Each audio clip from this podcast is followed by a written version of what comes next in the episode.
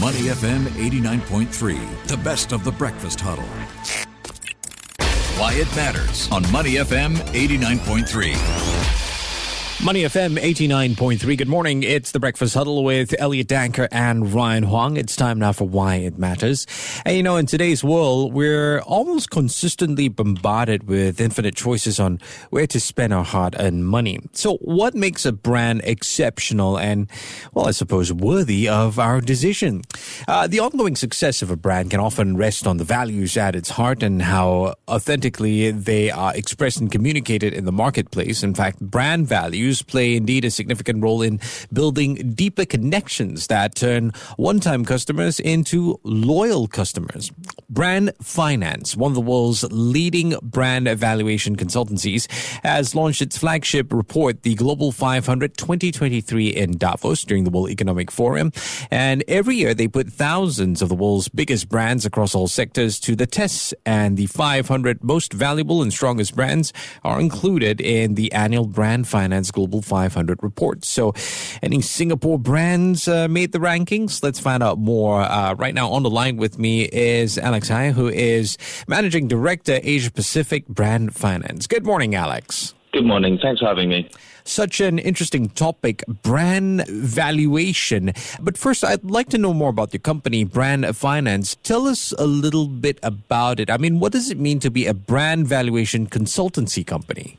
Sure. So Brand Finance is present in about 25 countries. We've been around since 1996, and what we really focus on is a mixture of brand research, brand valuation, and brand strategy. What we think is that those three together work together to, to give really powerful insights to our clients on how to use their brands better to make more money from them, basically, because ultimately that's the point of brands for their company, for the companies that they're used for. Mm. It's an interesting concept. Yeah. Tell us a little bit more about what entails brand valuation. Certainly, it is different from brand value or value behind the brand. How do you decide? Like I say, we've been around since 1996, and actually, we've been in Singapore since 2000. And over that time, what we've been really trying to do is develop the standards for doing valuation and finding out the value of brands to businesses. So in 2010, we, we helped create the international standard on brand valuation. And basically, what that says is you need to look at brands from a financial point of view, a legal point of view, and a behavioral point of view. So you need to know how much money it is making. You also need to know whether the owner of the brand really does own it. So do they have the rights to the money? And then finally, do people even think it's any good? And so you need to have an uh, idea of what the level of awareness of a brand is, how much people like it, but then also how many products or how many services is it, is it really applied to? And those things together create the valuation method that helps to understand what impact brands have on businesses. And actually, in our analysis, what we routinely find is that brands make up around 20% of the value of businesses. So the impact of brands is really very significant. Mm. And this is just purely a curious question, might be a little bit out of what we're talking about, but this methodology can be applied to, say, your social media influencers who have uh, value in that sense, their own brand valuation or personal brand valuation. Can we apply this methodology as well? In our Global 500 list, mm. what we're looking at is uh, the top companies. We're looking at the top companies' brand values. But actually, the, the methodology and the kind of thinking behind it can be applied to all sorts of organizations, whether they're charities, whether they're countries, or individuals. And actually, you know, with all of the publicity around Prince Harry's book, actually back in 2012, when um, there was a lot of publicity around the royal weddings, we mm. did a valuation of the royal family and found that the value of their brand was extremely high and, and bringing in a lot of economic benefits to the UK. Wow. Okay, so Alex, Brand Finance has recently released its flagship report, Global 500 2023. This was in Davos during the World Economic mm-hmm. Forum. What are we looking at now? I mean, the impact from the tech downturn on, on brand value.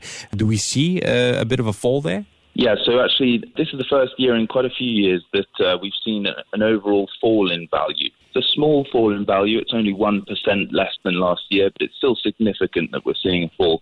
And that reduction in value is seen across most sectors, but most pronounced in tech, especially at the point where we published the valuation table It was unclear what was happening around China, mm-hmm. you know, whether or not it would be opened up, and that really had a strong impact on those brands that were exposed to, to the Chinese market, like Apple, but also rising interest rates, some legacy issues with customer service over the pandemic period were all having a, a downward impact on the brand values. But there were some bright sparks you know, TikTok is coming up in the rankings, yeah. and actually Tesla as well, which might be surprising for some. Yeah, so I'm um, looking at the top 10 most valuable brands.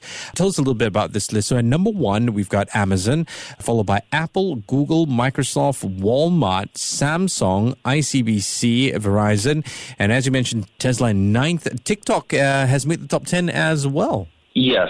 So, as you can see, it's heavily dominated by tech. And mm. actually, we've been doing this study since 2007. And back in 2007, I think Coca Cola was, was number one. And you, you used to see a lot more retail and bank brands uh, up in the top 10. But really, that's changed around completely in the last 10 years. And, and we see, you know, like I say, Amazon, Apple, Google, Microsoft up there at the top. Walmart, it might be surprising, but actually, it's really defended itself well against Amazon completely updated its online offering and continues to provide extremely good service, albeit only in the US.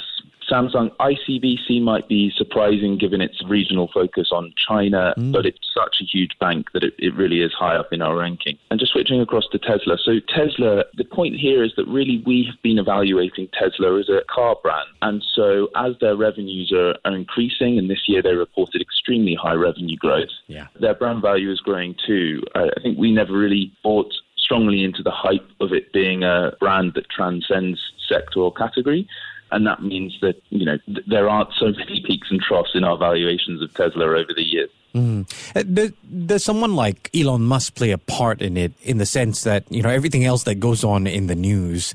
I mean, he does represent the company, and that goes some way in, I guess, uh, sort of a brand valuation.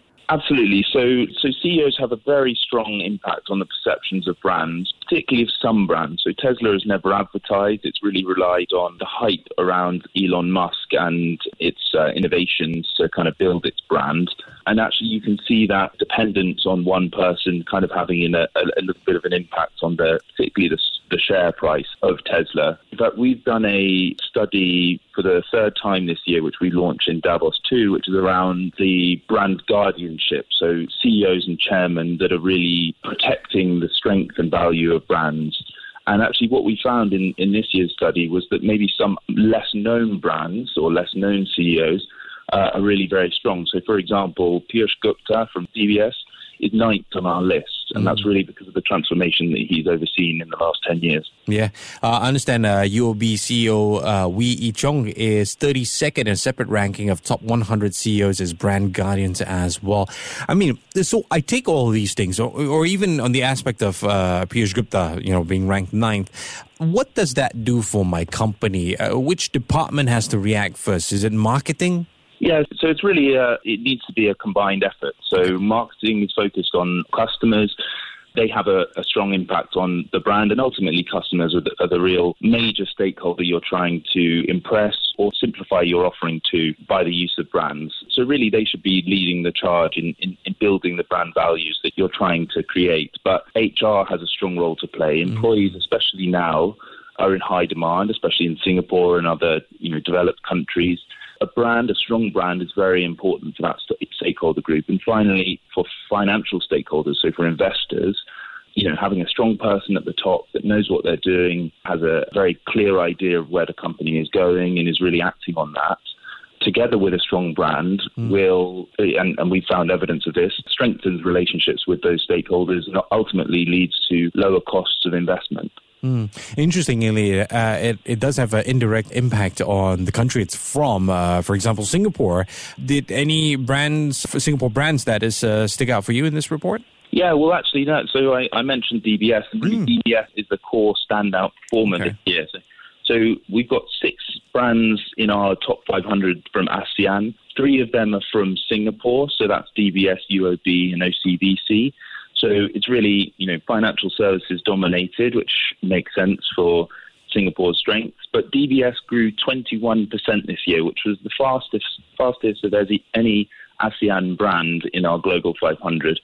Um, and that's through a mixture of well thought through acquisitions, but it's also improvements in perceptions of the service and their reputation in the different markets that they're operating in. Mm, I suppose the digitalization aspect definitely played an impact because you talked about the three different pillars to look at when you're putting that overall valuation picture together. Absolutely. So, so digitalization is something that's extremely important in all sectors, but particularly the banking sector.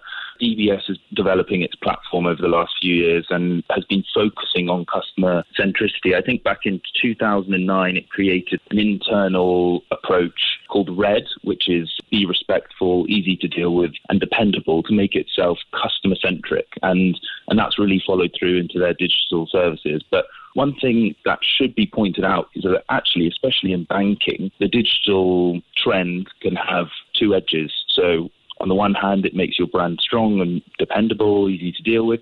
On the other hand, it leaves customers more open to cyber attacks yeah. and issues with cybersecurity. And that's a really, really important thing to get right for banks right now. Mm, that education side of things as well uh, mm. as a result of it. Uh, I've been speaking with Alex Haigh, who is Managing Director Asia Pacific for Brand Finance. Alex, I appreciate your time this morning. Take care and have a great day ahead. Thank you very much. Have a nice day. To listen to more great interviews, download our podcasts at moneyfm893.sg or download the SPH radio app available on Google Play or the App Store.